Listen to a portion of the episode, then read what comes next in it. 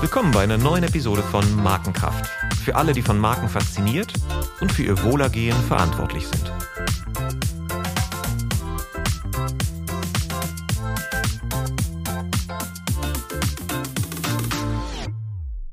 Mein Name ist Olaf Hartmann und ich spreche mit meiner heutigen Gästin über Kundenbegeisterung. Was ist das eigentlich? Wie entsteht sie? Und vor allem, wie managt man sie? Ich spreche darüber mit Elke Benning-Rohnke, die dieses Thema aus den unterschiedlichsten Perspektiven ihrer sehr erfolgreichen Karriere kennt. Diese begann als Diplompsychologin und BWLerin bei Procter Gamble und führte sie danach zu Kraft Jacobs Suchard, wo sie nach kurzer Zeit schon Mitglied der Geschäftsleitung wurde. Danach leitete sie als freie Unternehmensberaterin die Repositionierung des WDR, konzipierte eine Dachmarke für ökologisch produzierte Produkte zu einer Zeit, in der Öko noch eher Nische war, und wechselte dann wieder auf Unternehmensseite, wo sie acht Jahre im Vorstand der Welle AG für das weltweite Friseurgeschäft verantwortlich war. Im Anschluss gründete sie ihre Beratungsfirma Benning Company, die heute Unternehmen wie Lonza, Bayersdorf oder die Commerzbank bei kundenorientierter Unternehmensführung hilft. Und seit 2010 wurde sie zusätzlich ins Board der auf Banken und Finanzdienstleister spezialisierten Beratung ZEB berufen. Dort widmet sie sich Projekte rund um Produktivitätssteigerung, Kundenmanagement und Kulturwandel. Für die Veränderung der Vertriebskultur einer Filialbank erhielt sie 2019 mit der ZDB den Deutschen Trainingspreis und den Swiss Sales Excellence Award. Sie hat zahlreiche weitere Auszeichnungen, Lehraufträge, Veröffentlichungen und Aufsichtsratsmandate, engagiert sich unter anderem im Verein FIDA e.V., Frauen in die Aufsichtsräte, und ist Gründerin sowie Sprecherin der Initiative Hashtag Ungleich war gestern. Elke und ich haben uns durch ein von ihr initiiertes Buchprojekt über Kundenbegeisterung kennengelernt und das hat uns zu dem heutigen Podcast inspiriert. Willkommen, Elke. Schön, dass du da bist. Ulla, vielen Dank. Vielen Dank, dass ich dabei war. Ich bin sehr beeindruckt, was du so alles erzählst. Ja, über dich. ist immer toll, ne, wenn, man von, wenn man von seinem eigenen Lebenslauf begeistert ist. Zu Beginn ein kleines Markenkraft-Warm-up. Das kennen unsere Hörer schon, du vielleicht nicht, aber du kannst nach Gusto kurz oder lang antworten auf folgende Fragen. Bier oder Wein? Eindeutig Wein, eindeutig weiß, eindeutig bevorzugt Deutsch. Okay, welche Region?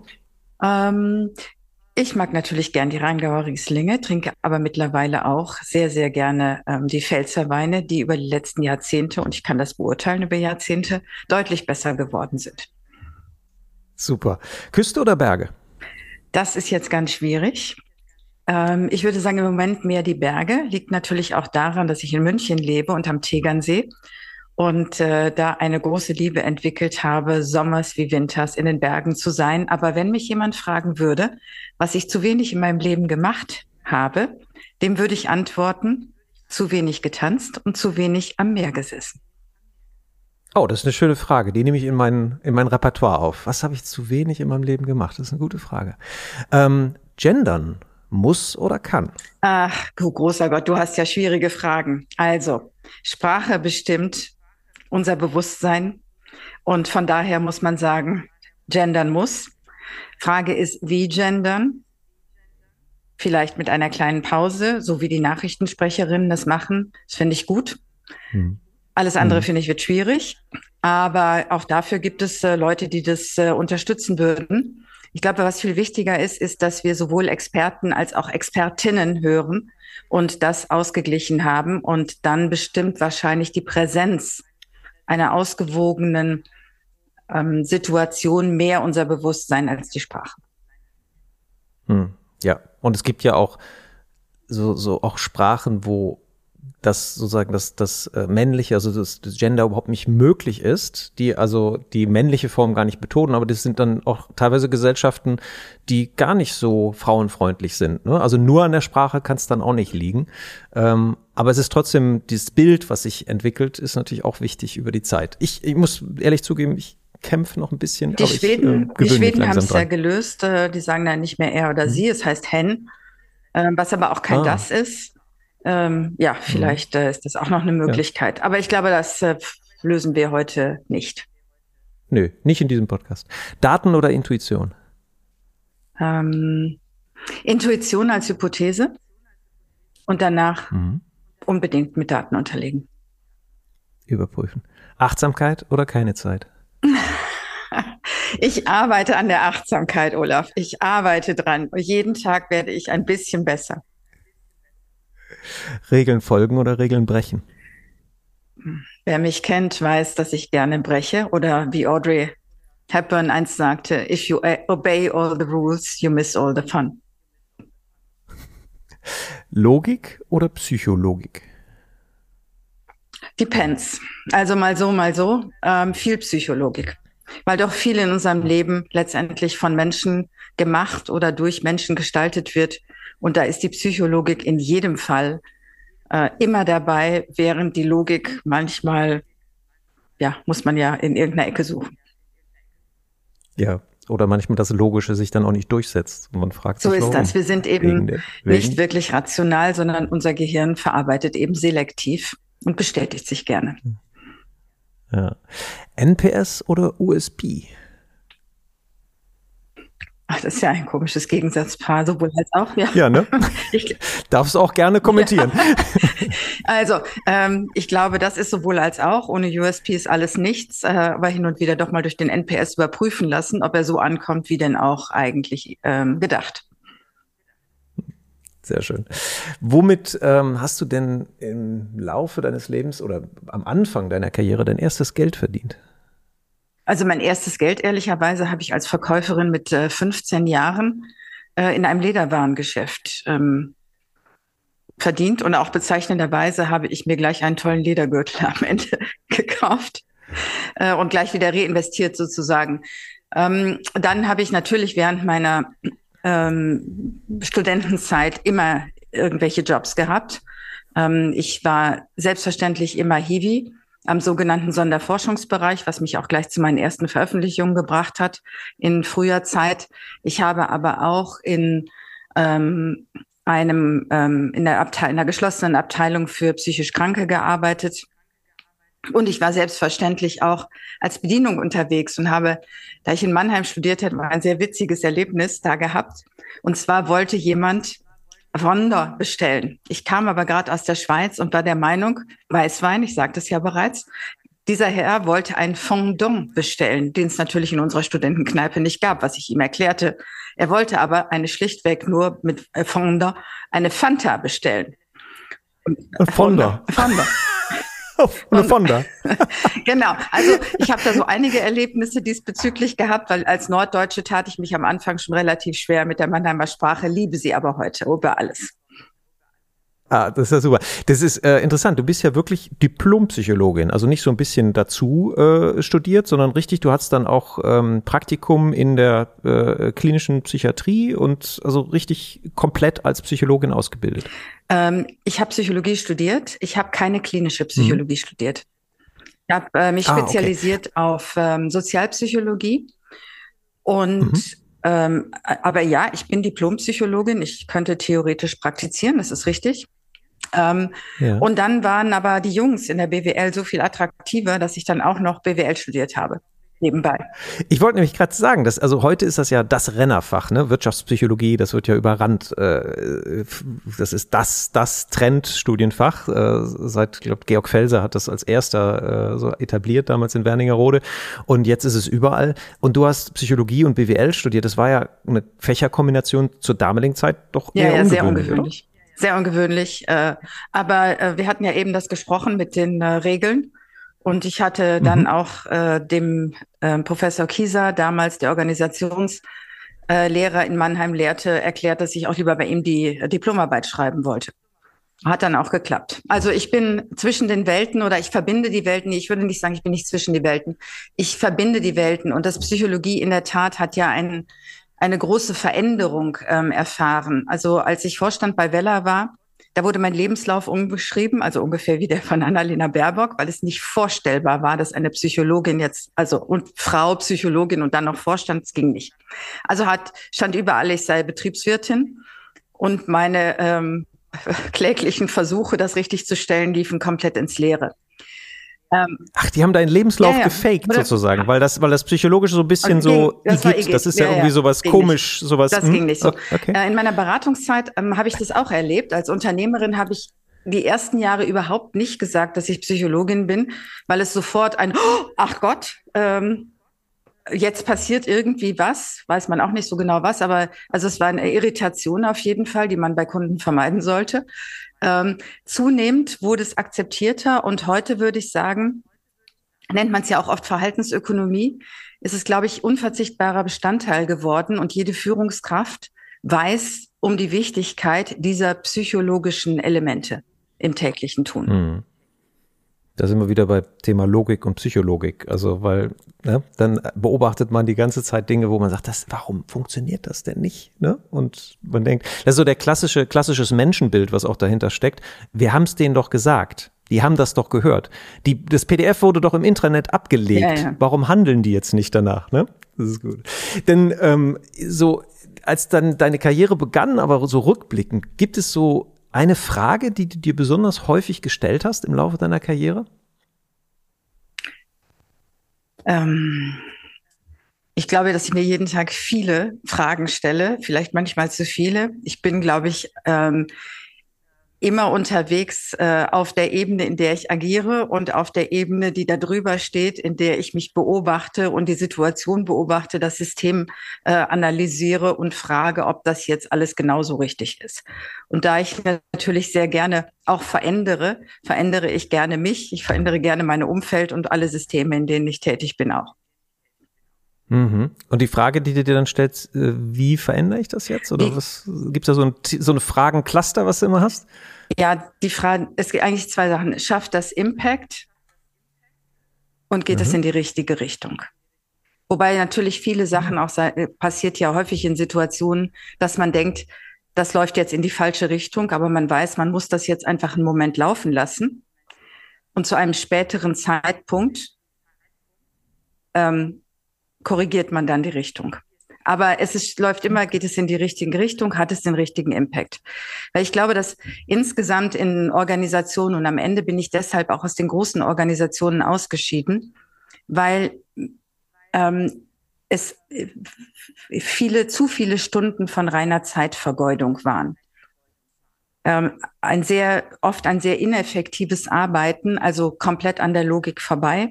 Sachlichkeit mhm. oder die Sache an sich äh, nicht im Vordergrund stehend, sondern ähm, persönliche ähm, Agenten und Vorlieben. Und das, das ist, passiert immer, wenn Menschen miteinander ähm, zu tun haben, aber es passiert doch in Situationen oder in Konstellationen in unterschiedlichem Ausmaße. In der Unternehmensberatung mhm. passiert es deutlich weniger als zum Beispiel in einem Großkonzern. Mhm das passt ja dann auch, dass du dich dann selbstständig gemacht genau. hast und du berätst ja jetzt Unternehmen zum Thema kundenorientierter Unternehmensführung. Warum ist das eigentlich nötig? Äh, es ist doch eigentlich, hm, sollte doch jedes Unternehmen kundenorientiert sein. Was ist deine Wahrnehmung? Warum hast du dir das gerade auf die Fahne geschrieben? Also ich glaube, zunächst würde jedes Unternehmen das von sich behaupten, auch wenn wir beide wissen, viele sind weit davon entfernt. Ähm, ich habe das gelernt eigentlich bei Procter Gamble. Ähm, Procter Gamble hatte damals schon die Mission We serve our customers best. Und Procter Gamble war ein Unternehmen, was das konsequent umgesetzt hat. Damals war Kundenorientierung, lief ja sehr stark über Produktperformance. Und ähm, diese Produktperformance, ähm, ein Ariel wäscht nicht nur sauber, sondern rein, ähm, bedeutete, dass man Produkte immer gegeneinander testete. Und wenn ein Produkt ähm, nicht deutlich überlegen war, dann hat Procter Gamble das nicht eingeführt. Egal wie viel sie vorher investiert mhm. haben. Das hat mich sehr beeindruckt und das hat mich, glaube ich, auch sehr ähm, geprägt. Ich hatte dann eine zweite ähm, Verantwortung bei Vella und da war es so, dass wir, ich ja zuständig war für alle Friseure dieser Welt und Friseure sind sehr beziehungsorientiert. Das heißt, wir haben das, was man heute Service Servization nennt, ähm, also wirklich sehr viele Services rund um unsere Shampoos und Farben gebaut. Und ich habe gesehen, welchen großen Impact das hat, sowohl auf das Geschäft als auch auf die Art der Kundenbeziehung. Und das sind, glaube ich, meine frühen Prägungen ähm, im Thema Kundenorientierung. Als dann der NPS, den NPS entdeckte, ähm, Mitte 2000, 5, 6, 7, ähm, mhm. da war ich mir sofort klar, dass das eigentlich der große Durchbruch ist für alle Unternehmen, dass die ab jetzt genau wissen, was ihre Kunden wollen und was sie ihren Kunden anbieten. Äh, erzähl mal vielleicht diesen, diesen Moment, wo du das entdeckt hast. Warum wurde dir das so klar? Das ist ja so eine extreme Reduzierung auf eine Kenngröße. Was hat dich da so fasziniert und was ist, was, wo hast du die, die Chance gesehen und du hast gesagt, oh wow, das löst ja wirklich ein Problem. Das erzeugt ja Wirksamkeit. Warum war der NPS so entscheidend da für dich? Ja, er war deshalb entscheidend, weil er Sachen so einfach und klar macht. Ich war ja damals schon über 20 Jahre konfrontiert mit sehr viel Marktforschung und auch bin ein großer Fan äh, von Marktforschung. Äh, Marktforschung hatte oft, wenn man das, wenn man die Ergebnisse präsentierte in der Organisation, war es nicht persönlich. Die Leute haben gesagt, ja, okay, unser Service ist schlecht. Ja, liegt nicht an mir, liegt ja an dem, an den anderen. Also an mir liegt schon mal nicht. Das heißt, die Betroffenheit, die man auslösen konnte, um, um den Einzelnen zu einer Reflexion zu bewegen, war ähm, nicht äh, da. Zweitens, ähm, was mir auch gefallen hat, der NPS besteht ja aus, dieser, aus der Skala von eins bis zehn mhm. zu sagen, ähm, würde ich ähm, die Sache oder die Person weiterempfehlen? Genau, das ist, finde ich, ein guter Punkt. Ganz kurz, wir sind ja ein Bildungspodcast und wir haben tatsächlich auch jüngere Hörer. Ganz kurzer äh, Abriss, NPS, warum, wie ist, er, wie ist er überhaupt auf die Agenda gekommen? Vielleicht, wenn du das kurz erklären möchtest, das wäre super. Also ja, also der, der NPS ähm, als Methode von Fred Reichelt äh, erfunden, ein Marktforscher, der sich die Frage gestellt hat, ja, wie mache ich es eigentlich am einfachsten und am schnellsten? Und was hat die größte Vorhersagekraft auf ähm, die äh, Unternehmensumsatz, Profitabilität und Loyalität?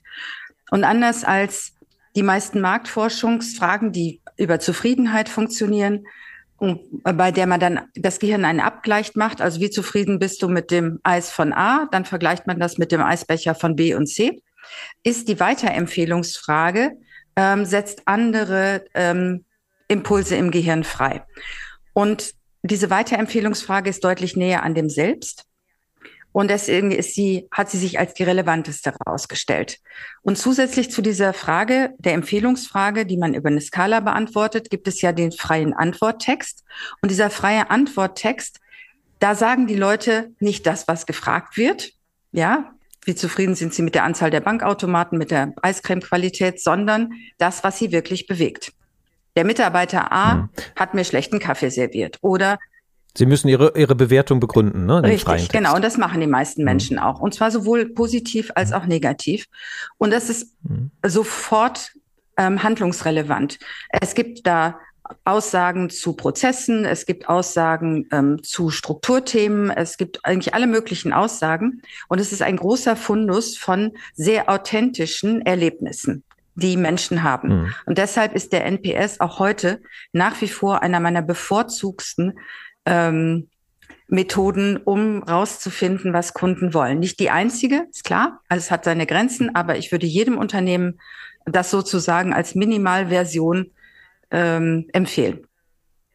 Ja, und es ist äh, sozusagen eher, wie du es auch ausgedrückt hast, eher ein Brand Health Metric und nicht, es misst nicht das, was es fragt, also äh, ob wirklich weiterempfohlen wird, sondern es ist eher ein super Indikator für die Gesamtzufriedenheit mit der Leistung des Unternehmens, was auch häufig missverstanden wird. Die Leute denken immer, oh ja, wir werden jetzt ganz oft weiterempfohlen. Richtig, ja. Das ist gar nicht der Punkt. Es war, es war in der Untersuchung da einfach ein super Indikator, dass wir können uns 75 Fragen zum Thema Kundenzufriedenheit sparen, wenn wir diese eine äh, Frage richtig stellen. Und dann auch der clevere Punkt, also für diejenigen, die den NPS nicht kennen, eben man bewertet nur die extremen positiven Aussagen als wirklich positiv, weil die Menschen tendenziell halt nett sind und tendenziell zu positiv antworten bezogen. Sie können total unzufrieden sein und dann geben sie halt eine 5 ja, und da denkt man, ja, ist ja alles okay, ist ja so in einer mittleren, mittleren Range. Und fünf ist eben ein Detraktor, einer, der, der eigentlich schon unzufrieden Richtig, ist. genau, das haben wir noch Super. gar nicht erzählt, dass es äh, die Promotoren nee, genau. gibt, genau, wir, ähm, die Passives ja. und die Detraktoren und nur die Promotoren sind richtig gut. Und das größte Potenzial ist, wenn man es schafft, die Passives zu den Promotoren machen. So, und jetzt ist Schluss mit Bildung, oder? Genau, und dann vielleicht noch die letzte, die Formel. Man nimmt also die Promotoren, die ganz oben äh, abge, äh, äh, abgestimmt haben und zieht die Detraktoren ab und so kommt man auf den NPS. So, und damit haben wir unseren Bildungsauftrag jetzt erfüllt. Super, dann, äh, okay, dann hast du den plötzlich, hast du den entdeckt und merkst plötzlich, hier ist Hebel drin, hier ist handlungsleitende Energie drin, hier ist etwas, womit ich was bewegen ja, genau. kann. Und, dann und, ich gleich und dann hast du den, Ja, super. Wo war, wo war das? Das war bei Vella nee, damals? Das, äh, das war, da war ich schon selbstständig. Äh, Das mein erster Kunde Mhm. dafür war die Lonza aus der Schweiz. Mhm. Ähm, Mhm. Ein, ein großer ähm, Life, Life Science und die machen sehr viel Produktion für ähm, große Pharmaunternehmen und haben sehr komplexe Projekte und äh, sehr großvolumige Aufträge. Und äh, ist im Mhm. B2B-Bereich.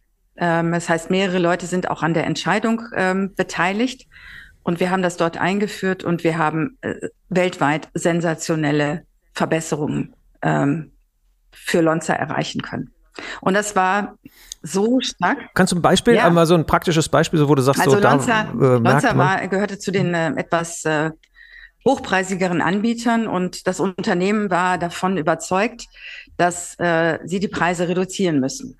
Und wir konnten nachweisen, ähm, in einem Vergleich zwischen Promotoren, ähm, Passives und Detraktoren, dass nicht der Preis entscheidend war, sondern die Beziehungsqualität des Projektmanagers zum Auftraggeber. Ähm, also die Promotoren haben gesagt, ja, ja, die Lonza ist etwas teurer, aber dafür sind es auch super gute Leute und sehr professionell und überhaupt. Die Detraktoren haben gesagt, ähm, also jetzt überspitzt formuliert, die Lonza Mhm. ist super teuer und übrigens die Leute sind auch super arrogant. Und mit denen kann man nicht reden Ja. und die machen es in Service unfreundlich und alles Mögliche. Das heißt, über die Veränderung ähm, der, des, der, ähm, des Verhaltens der Projektmitarbeiter konnten wir Lonza eigentlich eine Menge Geld sparen. Und plötzlich gibt man denen auch eine Lenkbarkeit in die Hand, weil das eine, sich darüber zu beschweren, wir sind viel zu teuer, deshalb können wir nicht verkaufen, ist ja was ganz anderes. Da sind ja die anderen schuld, die Finanzabteilung oder Genau. wer auch immer die Preise festlegt. Und jetzt plötzlich bin ich sozusagen, äh, ich bin gefordert, die Beziehungsqualität zu erhöhen. Und das, das, ja, okay, das macht Ja, total und Sinn. oft kommt auch. und wie lange hat manch- das gedauert? Äh, kommt auch, wenn ich das noch äh, ausführen darf. Manchmal kommt auch sowas raus, Ja. vielleicht ist für die Hörer auch interessant, ähm, dass man Bereiche, die eigentlich, man denkt, die haben eigentlich gar nichts damit zu tun, äh, plötzlich involviert werden. Also in diesem Fall war es, waren es ein paar ähm, juristische Formulierungen, die die Kunden ähm, äh, richtig blöd fanden. Und ähm, als man das den Juristen klar gemacht hat, haben die einfach die Vertragsformulierung geändert und alle waren zufrieden. Also es sind wirklich, es ist sehr, sehr vielschichtig, was man aus diesem äh, Net Promoter ähm, Score Rückmeldungen an, an Futter bekommt, um seine Organisation äh, sehr schnell, sehr einfach nach vorne zu bringen. Ja, das ist äh, sehr spannend. Und die, und von dem Zeitpunkt, wo ihr das eingeführt habt, also praktisch das wurde als zentrale Stellgröße dann genutzt, also für die strategische Ausrichtung. Also es gab es wahrscheinlich, ne, war ja vorher wahrscheinlich in, im, im Dashboard nicht enthalten und dann wurde eingeführt. Wie lange hat das gedauert, bevor das so akzeptiert wurde von den Führungskräften, von den Mitarbeitern, bis sie verstanden haben, worum es da eigentlich Ja, ein guter geht? Punkt, Olaf. Weil man muss es sehen, die äh, meisten Unternehmen sind ja heute auch noch produktorientiert aufgestellt. Und ähm, dann ist natürlich auch immer die Meinung, wir sind schon gut genug am Kunden, wir kennen unseren Kunden am besten, da brauchen wir jetzt nicht irgendjemand, der da noch blöd rumfragt. Ähm, die Realität ist oft, gerade im B2B-Bereich, die Leute kennen gar nicht ihre ganzen Ansprechpartner und die Übung ist, wenn man den NPS einführt, dass sie die alle mal aufschreiben müssen und sich wundern, wie viele Menschen eigentlich an der Entscheidung beteiligt sind. Ja, das ist im B2C einfacher, weil da ist der Kunde, ist der, der kauft. Aber im B2B ist es ja oft sehr viel komplexer. Und ähm, jetzt habe ich deine Frage vergessen. Also wie lange Ach das so, gedauert genau, hat, also bin- äh, nach der ja. Einführung bis Bin ich hm? natürlich, äh, betrachte mich auch als Change-Expertin und weiß, dass so eine Organisation ist nur durch Erfolg zu überzeugen. Das heißt, meine grundsätzliche Empfehlung bei allem ist, sich einen Use Case rauszunehmen, einen Piloten damit zu machen und den Erfolg zu beweisen. Weil eine Organisation folgt dem Erfolg, folgt aber nicht unbedingt jemand, der es meint, besser zu wissen. Und deswegen immer erstmal im Piloten den Erfolg beweisen. Wir haben das bei, Mhm. bei Lonza auch gemacht. Wir haben uns ein paar Business Units rausgenommen, bei denen wir gedacht haben, da ist vielleicht Potenzial äh, da, haben gezeigt, was gemacht wurde. Dann wurde es ausgerollt in der gesamten Organisation und dann war es auch kein Thema mehr, weil die ja sehen konnten, was die anderen gemacht haben. Ja? Und dann will, entsteht ja auch eine Nachfrage im Unternehmen und sagt, können wir das bitte auch haben? Das ist, also ist ein super Punkt. Und zwar das, was man dann nämlich erzeugt, nicht macht etwas anders oder hier ist etwas, was besser ist, sondern die, man beantwortet die Frage, wovon wollen wir mehr? Exakt. Das heißt, man, man zeigt mit der Organisation, guck mal her, das, und davon wollen wir mehr. Und dann ist es sozusagen System, es ist ja aus dem System heraus entstanden. Und das ist viel schwieriger abzulehnen als irgendwas Fremdes was von außen als die Lösung präsentiert wurde. Da gibt's diesen ähm, Appreciative Inquiry Ansatz. Mhm. Ich weiß nicht, ob du den kennst. Das äh, hört sich ja äh, aus der Entwicklungshilfe, wo äh, wo Entwicklungshelfer in Vietnam glauben. Ja, mhm. ja die, also, äh, die, die waren ursprünglich äh, Genau, und es war, es war, äh, glaube ich, ursprünglich in Vietnam so, dass, dass da ging es um ähm, äh, Mangelernährung bei Kindern. Und äh, der, der klassische Entwicklungshilfeansatz ist ja, wir bringen da Lebensmittel hin und dann können die mehr essen und dann sind sie weniger, äh, weniger schlecht ernährt. Und was dann passiert, ist, dass die Leute abhängig werden und dann am Schluss alle eigentlich noch ärmer und noch hungriger äh, sind. Und dieser, dieser Entwicklungshilfeansatz ist gegangen, ist in die Dörfer gegangen und hat einfach in dem Dorf gesucht, gibt es hier irgendwelche Kinder, die nicht mhm. unterernährt sind, die keine Mangelerscheinung haben. Und dann haben sie die, äh, äh, haben sie die äh, begleitet nach Hause und haben geschaut, was machen die Eltern denn da? Und in jedem jedem Dorf gab es irgendeine Lösung. Die einen haben irgendwelche Blätter verfüttert, die die anderen halt nicht benutzt haben oder irgendwelche Krebse gefangen in einem nahegelegenen Fluss. Es gab überall eine Lösung. Und dann haben sie die Mutter genommen und den anderen Müttern genau das beigebracht. Und das war viel nach, das ist, das passt sehr, sehr gut zu dem, was du gerade erzählt hast. Also es ist der gleiche Ansatz. Das heißt, äh, wir suchen jetzt nach der Lösung oder kreieren dann auch die Lösung innerhalb der Organisation und dann multiplizieren wir. Was ist denn aus deiner langen Erfahrung damit auch, was sind denn die größten Hindernisse, die Kundenzentrierung verhindern? Oder nee, noch, noch, vielleicht noch einen Schritt vorher. Und zwar, du hast gesagt, die meisten Organisationen sind produktzentriert gegenüber kundenzentriert. Wie würdest du das auseinanderpflücken? Wann merkt man, dass eine Organisation produktzentriert ist und wann merkt man, dass sie kundenzentriert ist? Ja, ich bin jetzt gerade viel in Banken unterwegs mit ZDW. Und ich hatte ja gedacht, nachdem ich äh, im Life Science und in der Chemie so wahnsinnig große Erfolge ha hatte mit dem Produkt, das natürlich alle Banken das sofort haben wollen. Das war aber mitnichten der Fall. Es hat sich überhaupt keiner dafür interessiert, äh, weil man der Meinung war, dass äh, man ähm, sich erstens nicht differenzieren kann, zweitens einfach man halt nur mehr Kunden erreichen muss, um einfach mehr Produkte zu kaufen.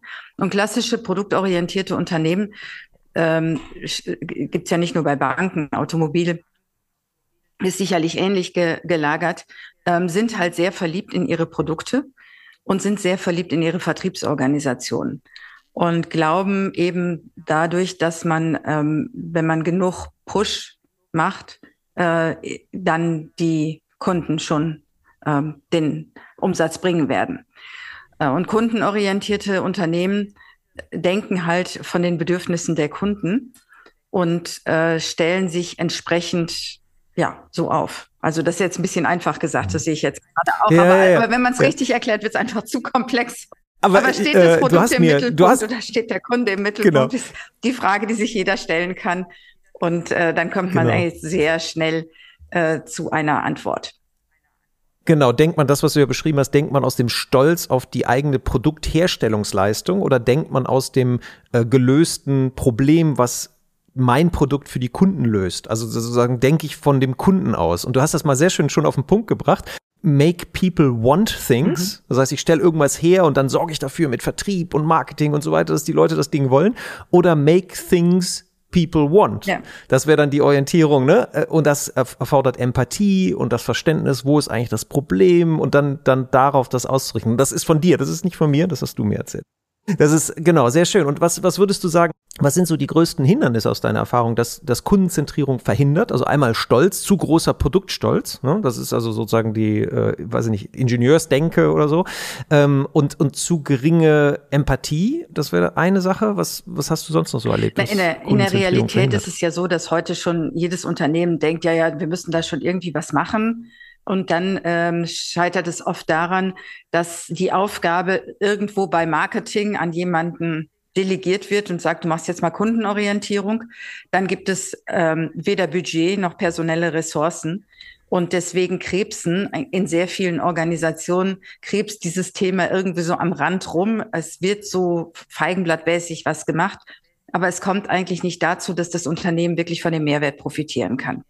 Das ist eigentlich, sehe ich hm. heute als die größte Herausforderung. Was, was ich äh, am Anfang, als wir anfangen, über das, anfingen, über dieses Thema zu sprechen, wo ich sofort Parallelen gesehen habe, ist bei dem Thema Marke. Im Sinne von Marke ist keine Abteilung. Mhm. Und so ist auch Kundenzentrierung Richtig. kann keine Abteilung sein. Es sind so viele Menschen involviert daran und die überhaupt sozusagen miteinander ins Gespräch zu bringen und zu erkennen, dass wir gemeinsam sozusagen das, was dann zur Kundenbegeisterung führt, herstellen müssen. Das, äh, das war etwas, was in unseren Gesprächen bei mir sofort irgendwie Resonanz ausgelöst. Ja, das ist das Gleiche wie mit dem Thema Marke. Also ja, die Sensibilität. Völlig richtig. Also Kundenzentrierung betrifft nicht eine Abteilung und schon gar nicht drei Personen, sondern zieht sich durch das ganze Unternehmen. Und es ist am Anfang auch notwendig, dass es ein Top-Down-Ansatz ist. Ich bin ja sehr für Partizipation und auch ähm, Bottom-up oder Freedom within Frames, also sehr viel Potenzial äh, der Mitarbeiter nutzen. Aber ähm, derartige Change-Prozesse brauchen einen sogenannten Machtsponsor an oberster Stelle, der sagt, ich möchte jetzt, ich möchte, dass unsere Kunden von uns begeistert sind. Und ich möchte, mhm. wie BMW das gesagt hat, Kunden zu Fans machen und das als Mission in die Organisation geben. Mhm. Und da sprechen wir dann gleich auch über das Buch. Aber noch eine kleine Schleife würde ich vorher drehen. Und zwar, äh, du sagst, die, die wollten das alle nicht, ne, Finanzdienstleister. Aber dann hast du ja doch äh, mit der ZDW dieses große Projekt gemacht, was dann auch mit dem Trainingspreis, Deutschen Trainingspreis ausgezeichnet wird, den Service Excellence Award in der Schweiz. Und da ging es um die Einführung einer neuen Vertriebskultur. Ja, kannst du uns darüber ein bisschen was berichten und was hat das mit, was hat Vertrieb denn mit Kundenorientierung zu tun? Die wollen doch nur Sachen verticken. Ja, in diesem Fall ging es ehrlicherweise ähm, primär gar nicht um den Kunden, hm. der aber am Ende natürlich auch ähm, betroffen ist, sondern es ging darum, ähm, dass in produktorientierten ähm, Unternehmen oft auch die Mitarbeiter als Instrumente gesehen werden. Ähm, und äh, viele Unternehmen haben dann 360 KPIs, mit denen sie eine Filiale zum Beispiel steuern oder eine Business Unit. Und irgendwann haben sie erkannt oder erkennen sie, dass auch das 401 oder 361. KPI jetzt nicht mal die Verbesserung bringen wird, ja. Also KPIs Steuerungsgrößen, nachdem ich versuche, äh, mechanisch äh, auszutarieren, dass alles Mögliche erreicht wird. Führt sehr oft zu einer Schizophrenie mhm. äh, in den Unternehmen, weil diese ähm, Indikatoren sich, äh, wenn man sie genau anguckt, auch teilweise widersprechen ich kann nicht mehr Termine machen und gleichzeitig mehr Zeit nehmen für den Kunden oder ähm, mhm. andere Dinge. So, und äh, ich war der Meinung, dass wir das ändern müssen. Und ich bin überzeugt, dass in jedem Unternehmen ein großes Potenzial ähm, von Mitarbeitern, ein intellektuelles Potenzial und auch ein Energiepotenzial liegt, was derzeit nicht genutzt ist. Das kann man auch in jeder Gallup-Studie nachlesen, wie viele Menschen innerlich gekündigt haben, wie gering der Engagement-Index ist in den gewöhnlichen Unternehmen. Und das ist ja schlecht. Das wirkt sich negativ auf die Zufriedenheit aus, das wirkt sich in Krankheitstagen aus und es wirkt sich vor allen Dingen darauf aus, dass die Leute ihre Energie auf ihre Hobbys senden und irgendwie Dienst nach Vorschrift machen und sagen, okay, habe ich hier eh aufgegeben, selber nachzudenken, ich mache, was die mir sagen. Und genau das umzudrehen, ähm, ist, die, ist dieses Programm, was wir nennen Erfolgsteam oder Vertriebsexzellenz, was eine andere Vertriebskultur hat, wo sich die Menschen innerhalb eines Teams überlegen, welche Ambitionen sie als Team haben gegenüber dem Kunden. Und da kommt er dann natürlich ins Spiel. Was wollen wir wirklich unserem Kunden anbieten und wie wollen wir es anbieten? Und es arbeitet über die klassischen Phasen von Reflexion, Ambition. Ein Team hat eine Ambition. Da lassen die dann, wenn die das einmal ähm, niedergeschrieben haben, auch nicht von los. Dann natürlich über die Stärkung der Umsetzung, also das, was wir in der Psychologie nennen, die Stärkung der Volition, der Umsetzungswillen, begleitet durch ein Coaching und dann letztendlich der Erfolg. So, und das funktioniert jetzt seit einigen Jahren so ganz hervorragend, ähm, dass ich glaube, jede deutsche große Bank, äh, jede deutsche große Bank und jede Schweizer große Bank das mittlerweile gemacht haben. Die Österreicher dürfen noch. Die Österreicher ja, die dürfen bisher, noch, das ist ja interessant. Ähm, noch zurückhaltend. Ja, und und ähm, das finde ich sehr spannend. Also was du da beschreibst, ist ja, dass die, dass die Teams, diese äh, Vertriebsteams, sich dann selber diese Ziele ja, genau. geben. Ne? Kannst also du dir vorstellen? Das heißt, das wird als ich das erste Mal nicht, das nicht oktroyiert. Ich, jetzt habe ich Zahlen. Ich evaluiere alles, was wir machen. Ja, ich bin ein Fan davon. Ja äh, zu gucken, ja. was funktioniert, was funktioniert nicht, wo muss ich jetzt noch was ändern, habe ich ja schon vorher gesagt, ich ändere gerne. Ähm, aber als ich das das erste Mal einem ähm, Vorstandsvorsitzenden vorgestellt habe, da hat er mich angeguckt und hat gesagt, Frau Benning-Kronke, jetzt werden Sie aber ein bisschen esoterisch. was soll ich denn damit machen? Ich gebe meinen Leuten Ziele vor und jetzt sagen sie, die sollen sich selber ihre Ziele setzen. Was soll dabei rauskommen? Er war dann sehr schnell mhm. überzeugt. Also ich habe ein halbes Jahr gebraucht, bis er gesagt hat, okay, jetzt nehmen Sie hier sechs Filialen und testen das mal aus. Und dann mhm. aus den Filialen haben die Leute ihm geschrieben, was sie sich alles vorgenommen haben und wie toll das alles ist, sodass wirklich der sich das überhaupt vorher nicht vorstellen konnte, nachher ein großer Fan davon war. Super. Was waren die Ergebnisse, wenn ich so fragen darf, so durchschnittlich oder grob? Also ist das so ein zwei Prozent nee, mehr Umsatz? Äh, nee, oder? das ist schon deutlich mehr. Das ist deutlich mehr Umsatz, das ist deutlich mehr Profitabilität. Es kommt immer ein bisschen drauf an. Es gibt dann Banken, die sagen, wir möchten das nutzen, um einen bestimmten Bereich auszubauen. Ähm, oder es gibt äh, andere, die sagen, wir möchten es nutzen, um Neukunden zu gewinnen. Aber es bewegt hm. sich immer ähm, im, ähm, im zweistelligen, die Zuwachsraten immer im zweistelligen Bereich. Okay, aber du hast gerade gesagt, haben schon alle deutschen und Schweizer Banken. Jetzt bin ich ja auch im Banken- und Sparkassenbereich ja, viel unterwegs. ja, okay, okay, alles klar. Weil ich wollte gerade sagen, da, da, da, da sehe ich, da sehe ich noch ein bisschen Potenzial in einigen Instituten. Aber was, was ich sehr interessant finde, was, was gut zu etwas passt, was ich kürzlich auch erst erfahren habe. Ich weiß nicht, diese, ähm, da ist eine Verbindung zu dem Thema die perfekte Arbeitsumgebung. Ja, es ist ja die Frage, was ist denn das perfekte Führungssystem für den Vertrieb? Und da gibt es ja Diskussionen ohne Ende. Was ist denn jetzt die perfekte Arbeitsumgebung? Ist das jetzt das Open Space mit den ganzen Inseln, mit Sofalandschaften, dies und jenes? Ist, sind es die Cubicles sozusagen, wo die sozusagen Büromaschinen gebaut werden? Ist es ein reduziertes Büro, dass die Leute nicht abgelenkt werden? Oder ist es eben äh, die super kreative Umgebung, wo man wie bei Google in irgendwelchen äh, Alpengondeln äh, als, als äh, Besprechungsraum sitzt? Ist. Und ähm, einer der Pioniere war ja damals die Agentur Child Day. Und die haben damals über Nacht, ohne ihre Leute zu fragen, haben die praktisch alle Arbeitsplätze abgeschafft und die kamen zurück und waren dann plötzlich mobil. Und wir sprechen hier Anfang der 90er, wo es äh, gerade Mobiltelefone kamen gerade auf. Ne? Laptops waren total schwierige Dinger, die zu bedienen und so. Und, und dieses Experiment ist krachend gescheitert. Ja, so dann dann gab es dann gab es andere äh, äh, Ideen hier von Le Corbusier, zum Beispiel die Wohn die Wohnmaschinen und da sollten dann Arbeiter einziehen. So und die die hassten diese diese diese sozusagen Wohnmaschinen. Ne? Heute werden die für ganz teures Geld an Designliebhaber verkauft und Menschen leben da drin total fröhlich und äh, ähm, äh, und finden das ganz toll. Und heute gibt es auch äh, die Hot Desk Büros, wo Leute total kreativ und begeistert drin sind. Und dann kam in, diese, in, diese, in diesen Studien, kam am Schluss raus, dass es gar nicht, es gibt nicht die perfekte Arbeitsumgebung, aber was den Unterschied machte, ist, wenn man den Leuten die Wahl gab. Also du kannst hier ein sehr reduziert äh, äh, gestaltetes Büro beziehen oder ein sehr opulentes. Das war sozusagen die statische Variante. Und dann gab es die zweite Variante, du kannst hier in das dekorierte Büro einziehen und du kannst auch noch selber dekorieren. So, und bei allem war im Endeffekt die Freiheit zu wählen, hat dann dazu geführt, dass die Leute in der Umgebung besser geleistet haben. Und da gab es Leute, die haben in den ganz reduzierten Le Corbusier-Umgebungen super geleistet und andere haben in den ganz üppigen, sofa-plüschigen Umgebungen geleistet. Das heißt, was wir jetzt gerade hier destillieren ist, dass sich selber Ziele zu setzen und die Gestaltung dieser, die Ausgestaltung der Ziele ist ein extremer Hebel, um dann das, was du gesagt hast, was die Leute sonst in ihren Hobbys investieren, die ihre ganze Kreativität und Energie und sowas dann in der Arbeitsumgebung nutzbar zu machen. Genau. Habe ich das? Ja, ja, und wenn man, wenn man es richtig gut machen will, dann arbeitet man nicht mit Einzel, also das Arbeitsplatz funktioniert über Einzelpersonen.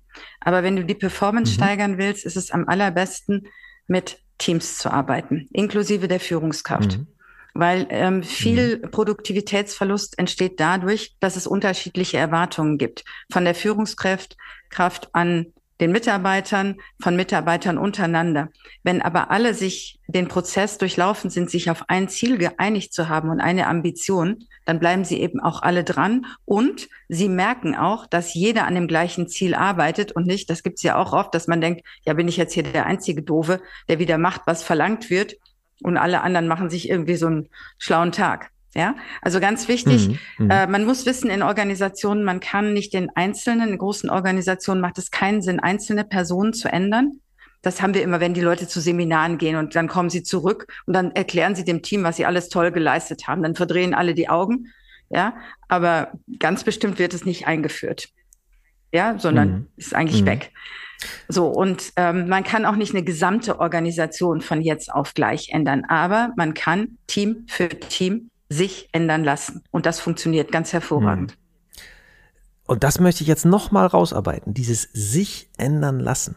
Und das entspricht bei vielen Managern auch im im Markenführungsbereich etc. teilweise, was ist die perfekte Organisation für Markenführung? Ne? Das kann man gar nicht sagen. Es ist auch etwas, wo, wo man die Leute involvieren muss, damit sie, wenn sie in dieser Struktur auch Leistung bringen, müssen sie sich sozusagen selber auch dann diese Struktur gehen. Aber die Ziele natürlich, das finde ich jetzt ganz interessant, dass du selbst über die Ziele sprechen lässt. Da sehe ich einen kleinen Unterschied bei dem Thema Markenführung, weil das ist kein Wunschkonzert. Ist das auch nicht. Freedom within Frames nenne ich das. Ja, ja also es okay. gibt ein mhm. Frame, mhm. in dem was passieren kann. Ähm, und äh, was, was die Leistungserbringung in einer Organisation äh, anbelangt, da stimme ich dir zu, ist das natürlich etwas weiter als eine Marke, weil bei der Marke kann jetzt nicht jeder am Logo rum äh, malen ein bisschen oder jetzt oder die Positionierung mal eben oder was weiß ich, den Keksgehalt auf äh, 99 mhm. Prozent bei einer Schokolade machen, das funktioniert nicht. Mhm. Ja. Mhm. ja. Ja, also sehr gut, super. Und äh, das, das führt uns äh, zu dem Punkt, nämlich im Endeffekt das Ziel, weil gut verkaufen kann man auch nur, wenn man Bedürfnisse erfüllt und Kundenzufriedenheit erzeugt. Weil Kunden kaufen nicht, weil, weil wir Druck ausüben, sondern weil sie Attraktivität spüren und am Schluss im optimalen Falle wiederkommen, weil man sie, äh, weil ihre Bedürfnisse gut bedient wurden. Und dann kommt dieses Thema gibt es auch Momente, wo sie begeistert werden. Und darüber hast du jetzt ein Buch als Herausgeber mit Joachim Hasebrock und Miriam Pütz rausgebracht. Und ähm, erzähl uns doch mal darüber. Wie ist das gekommen und äh, warum hast du das als notwendig gesehen? Ja, ähm, das Buch wird jetzt äh, im April erscheinen und ähm, das hat in der, in der Tat eine sehr interessante Entstehungsgeschichte, nämlich genau die, dass äh, in einer großen Bank jemand saß ohne Budget und ohne Sichtbarkeit für dieses Thema, aber mit dem Auftrag.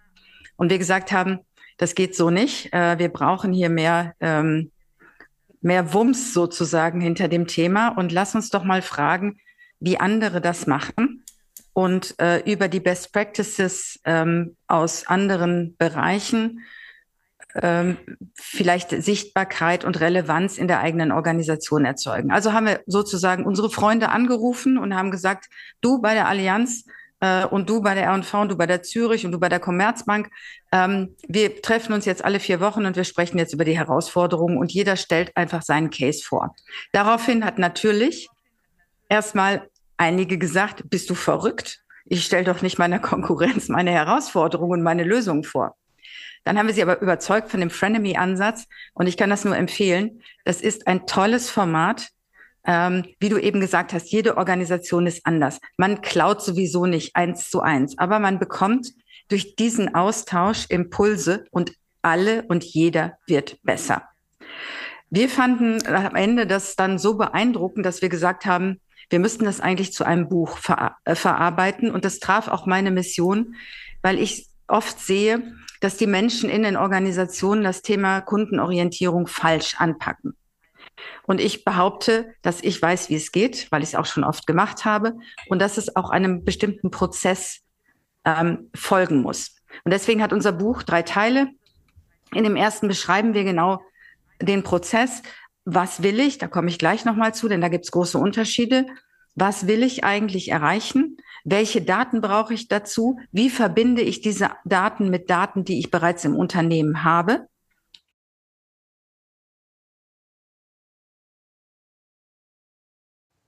Und äh, welche Methoden äh, habe ich dann auch dazu genutzt? Und wie messe ich den Erfolg?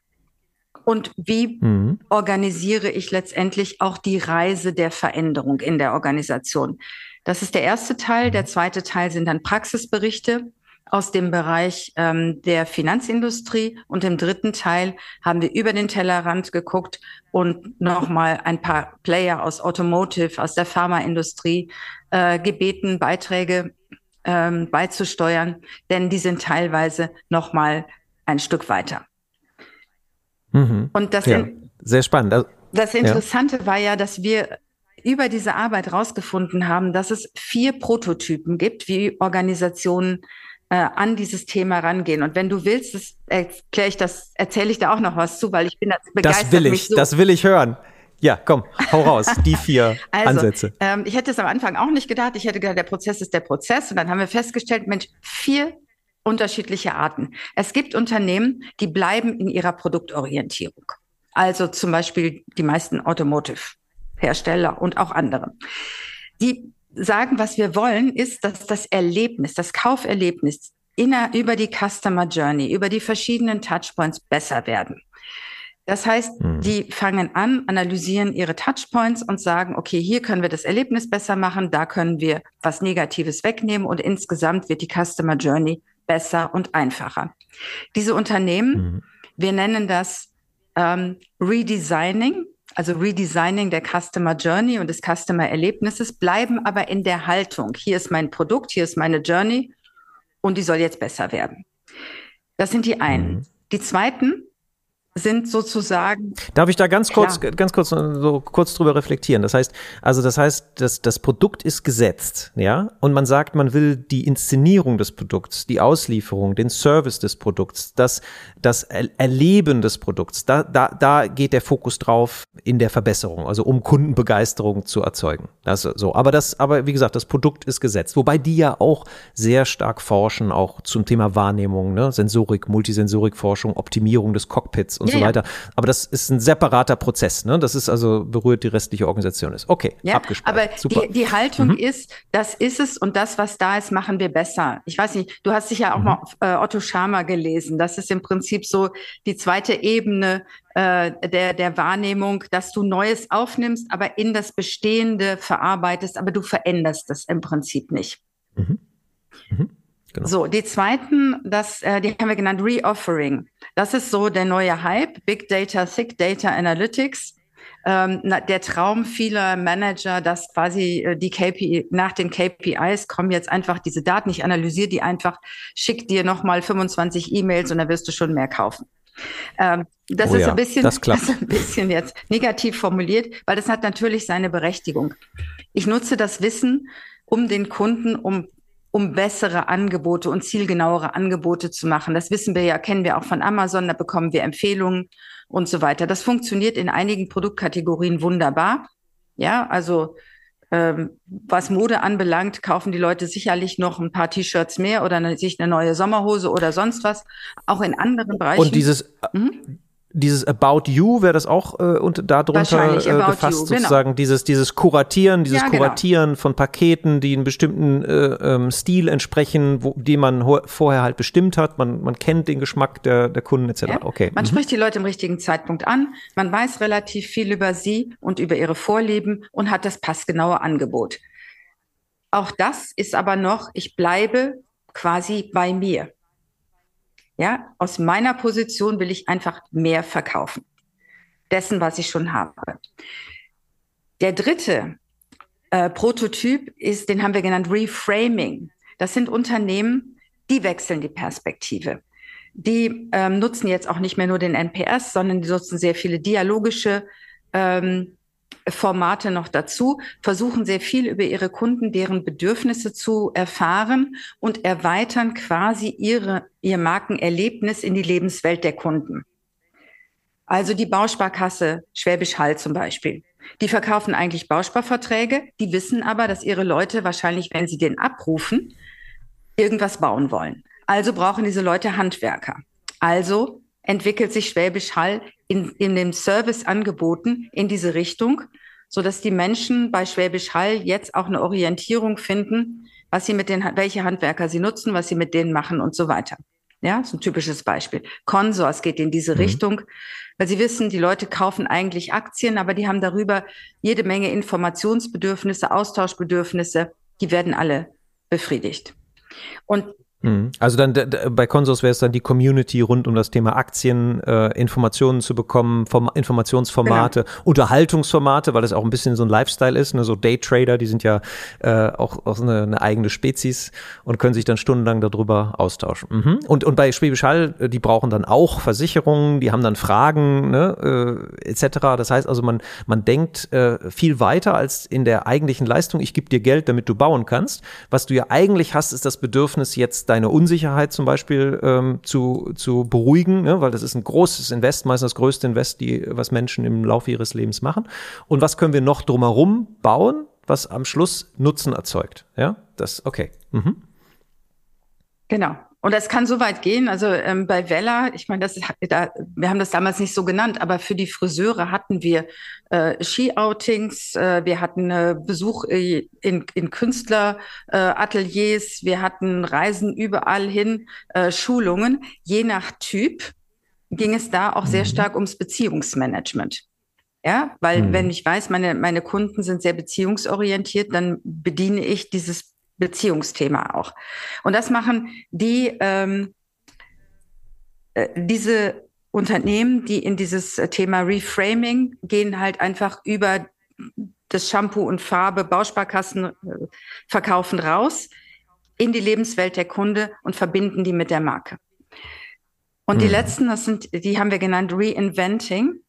Das ist hauptsächlich im Moment, sehen wir das in der Gesundheitsindustrie. Ähm, die ähm, früher halt äh, Pharmazeutika verkauft haben. Die Unternehmen gehen jetzt ganz neue Wege in Richtung Patient Care und erfinden sich ähm, quasi neu. Wir haben in unserem Buch zwei Beispiele. Einmal Roche, die ähm, für ähm, krebskranke Menschen und deren Angehörige eine ähm, Reise entwickelt haben, bei der sie sich in, je nach Typ unterschiedlich informieren, ob man mehr ähm, sag ich mal, homöopathisch orientiert ist, mehr an ähm, die, die Selbstheilungskräfte oder mehr an die traditionelle Medizin glaubt.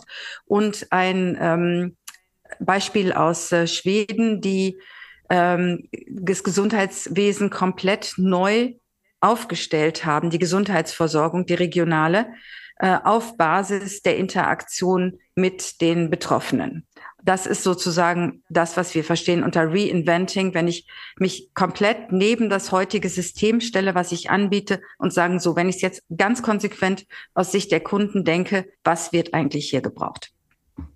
Mhm. Da muss es eigentlich ganz anders laufen, als in der Branche der Status quo ist oder der Richtig. Usus. Und dann bricht man praktisch, praktisch das Muster. Ja. Das also dann auch, kann auch disruptiv sein, ne? kann ja, also eine höhere also Ordnung also erzeugen, die dann. Ist disruptiv. Mh. Ja, sehr gut. Das macht total Sinn. Und da haben wir schon mal ein, ein, mentales Modell. Und unser Denken ist ja immer so gut wie unsere Modelle. Das hört sich gut an. Und also dann ich sollte vielleicht nochmal sagen, ähm, das ist jetzt keiner der, dieser Prototypen ist trennscharf. Also die meisten Unternehmen nee, hm. ähm, hm. sind, da, da machen ein bisschen von dem auch noch aber sie sind hauptsächlich ein Typ.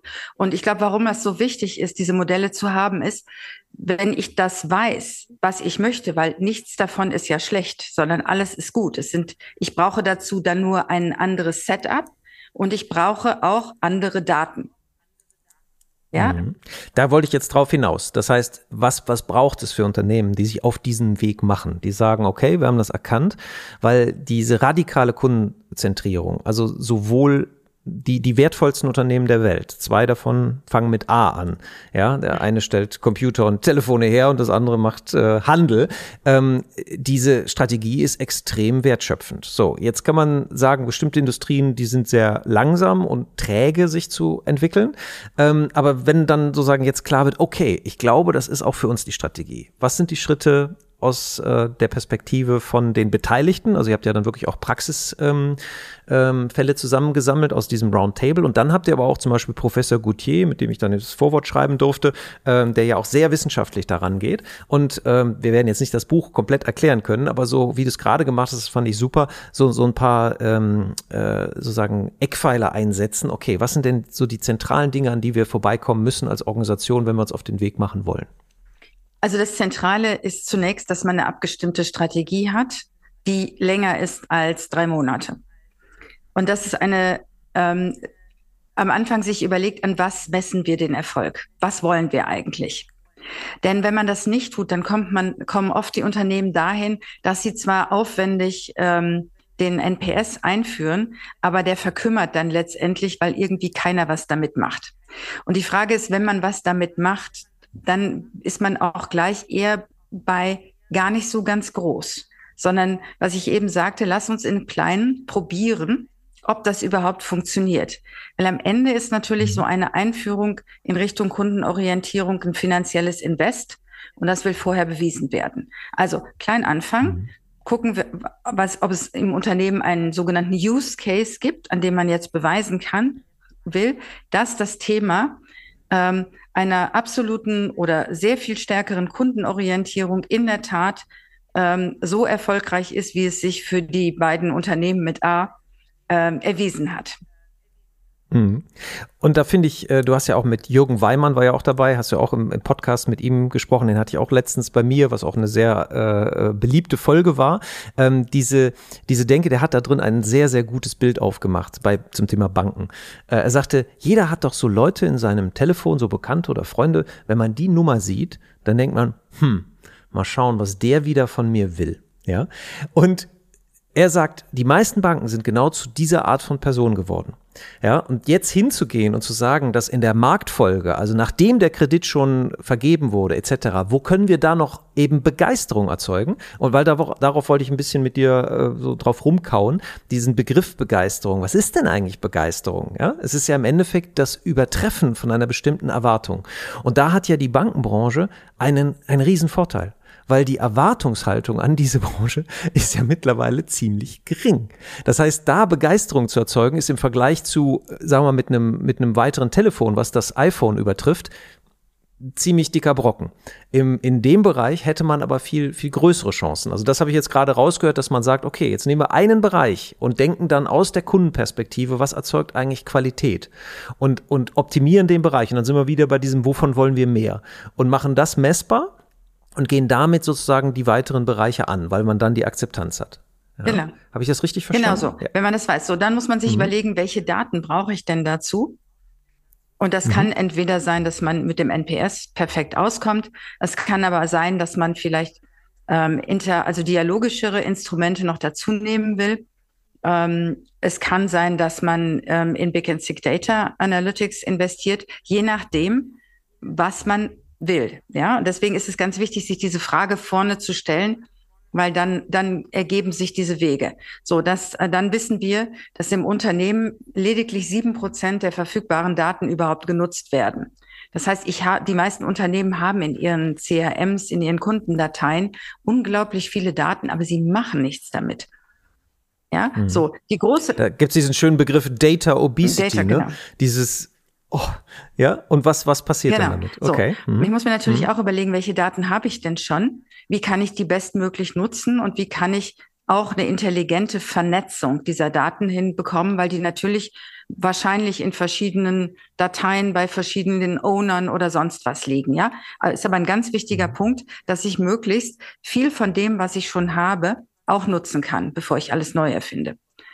Und der, mhm. ähm, wenn es dann in die Umsetzung gegangen ist, ist die Frage auch, wie, ähm, wie baue ich das Team der Umsetzung? Weil das eine ist ja, die Daten zu, zu, zu haben, ähm, gesammelt zu haben, jetzt das Wissen zu haben. Aber der zweite Punkt, das weiß jeder, der verantwortlich ist in der Organisation, ist, wie schaffe ich jetzt diese Umsetzung? Und deswegen auch wieder der kleine Use Case, weil da kann ich von vornherein sagen, unsere Hypothesen sind, dass folgende Abteilungen übrigens daran beteiligt sein werden, das zu verbessern. Und die laden wir als Stakeholder schon mal vorher ein. Und wir bilden eine Gruppe, die ein Nukleus in unserem Unternehmen sind, die jetzt eine Veränderung nach vorne treiben. Und wenn man es so macht, mhm. dann wird es auch erfolgreich. Das klingt sehr, sehr gut, ja. Weil man hat wieder den IKEA-Effekt. Man, die, die Leute bauen es ja dann wieder selber. Ja, die bauen ja sozusagen den Erfolg und machen ihn dann messbar und können sich dann auch damit identifizieren.